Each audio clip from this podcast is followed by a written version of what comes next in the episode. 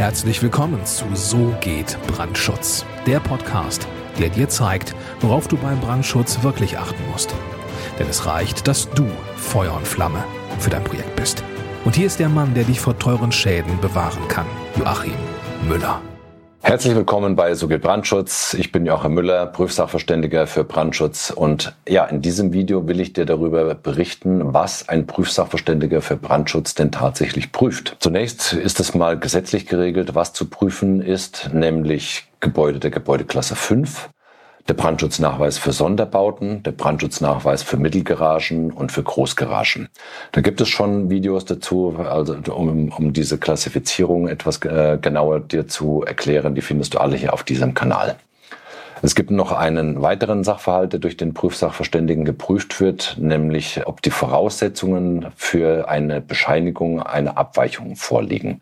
Also auch das ist ein Thema, das durch einen Prüfsachverständigen für Brandschutz geprüft wird. Also das sind jetzt mal wirklich nur so die, die ganz groben Randbedingungen. Jetzt ist allerdings häufig kommt es einfach vor, dass vielen nicht klar ist, ähm, was zum Prüfungsumfang des Brand, eines Brandschutznachweises alles mit dazu zählt. Also zählt da jetzt, äh, wird da jetzt nur das Baurecht geprüft oder wird jetzt alles geprüft, was in dem Brandschutznachweis drinsteht? Ich bekomme immer wieder Brandschutznachweise zum Prüfen, die sind maximal vom Umfang her und vom Inhalt her, sind die wirklich super. Also da stehen wirklich alle möglichen Sachen stehen da drin, die man beachten kann. Da gibt es äh, Literaturhinweise, dann gibt es äh, Ausschnitte aus irgendwelcher Fachliteratur mit Bildern und allem drum und dran. Ich als Prüfsachverständiger und die anderen äh, Prüfsachverständigen Kollegen die haben aber mit diesen ganzen Zusatzinformationen, die da drin sind in diesen Brandschutznachweisen, die haben damit nichts zu tun. Also sowas wird nicht geprüft. Stell dir vor, äh, ist es im Brandschutznachweis jetzt ein Bild aus irgendeiner Fachliteratur mit drin und äh, jetzt würde da der Gedanke entstehen, dass der Prüfsachverständige dann prüft, ob das, was auf diesem Bild hier dargestellt ist in der Fachliteratur und in diesem Ausschnitt, ob das richtig ist oder ob das falsch ist. So ist das im Baurecht nicht gemeint. Der Prüfsachverständige prüft tatsächlich wirklich nur, ob die Anforderungen des Brandschutzes ähm, dem Baurecht entsprechen. Und also alles das, was in dem Brandschutznachweis drinsteht, diese ganzen Inhalte werden mit dem, mit den baurechtlichen Mindestanforderungen abgeglichen und mehr wird auch wirklich nicht geprüft.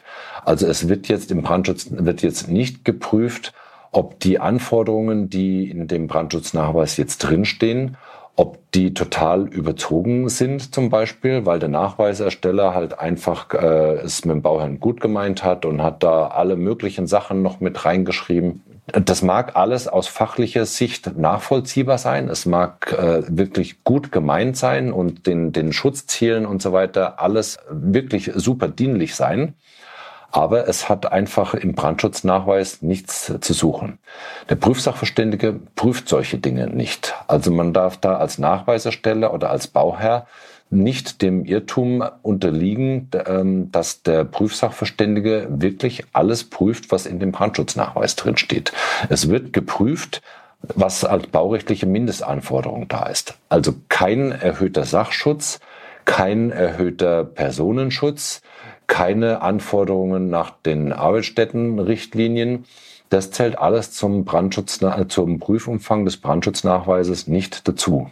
Und wenn die Anforderungen, die in dem Brandschutznachweis drin sind, total überzogen sind, hm, was weiß ich, äh, es steht im Brandschutznachweis für ein, für ein Mehrfamilienhaus oder zum Beispiel für eine Mittelgarage mit 101 Quadratmeter, würde jetzt drinstehen, dass die Mittelgarage äh, eine automatische Brandfrüherkennung bekommt, mit eben mit äh, Rauchmeldern und allem drum und dran, äh, mit Handfeuermeldern. Es wird eine Sprinkelanlage eingebaut. Es werden statt zwei bauliche Rettungswege fünf bauliche Rettungswege gebaut, nur weil irgendjemand da ein extrem hohes Sicherheitsbedürfnis hat.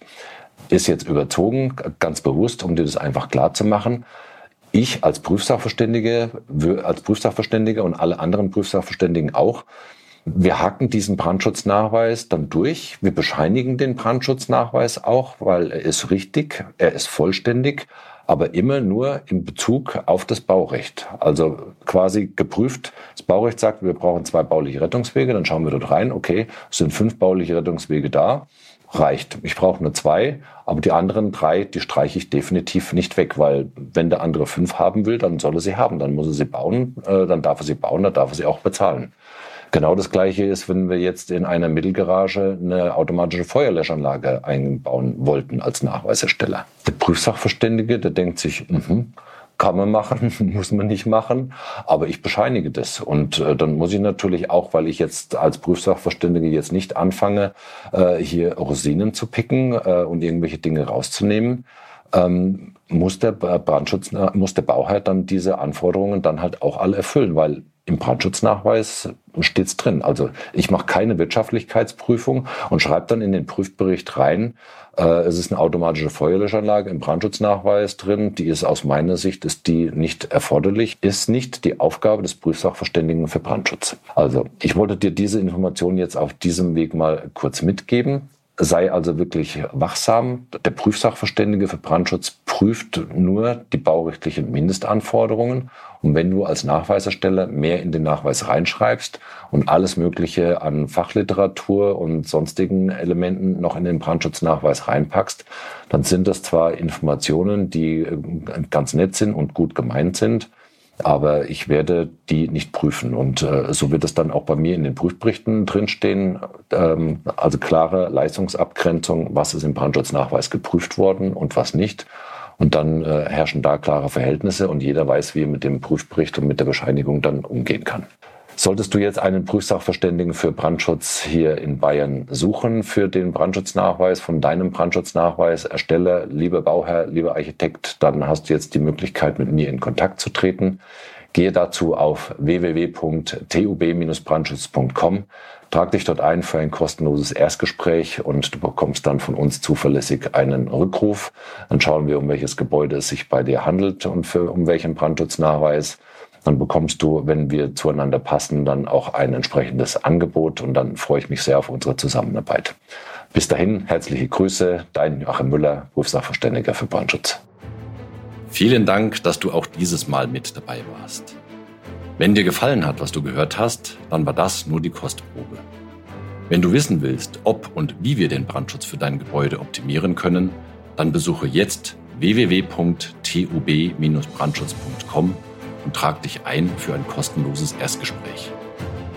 Diesem 45-minütigen kostenlosen Beratungsgespräch wird eine Strategie für dich erstellt. Und zwar egal, ob du uns für die Planung des Brandschutzes für dein Gebäude brauchst oder ob du mich als Prüfsachverständigen für die Prüfung eines Brandschutznachweises haben willst.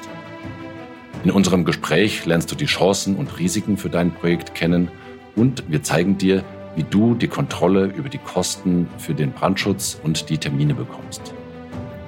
Vergiss eine Sache bitte nicht. Je früher du uns in die Planung oder Prüfung des Brandschutzes für dein Gebäude einbindest, umso eher bekommst du über Folgendes die Gewissheit. Einen maßgeschneiderten Brandschutz für dein Gebäude, die Einhaltung der Termine und die Einhaltung der Kosten.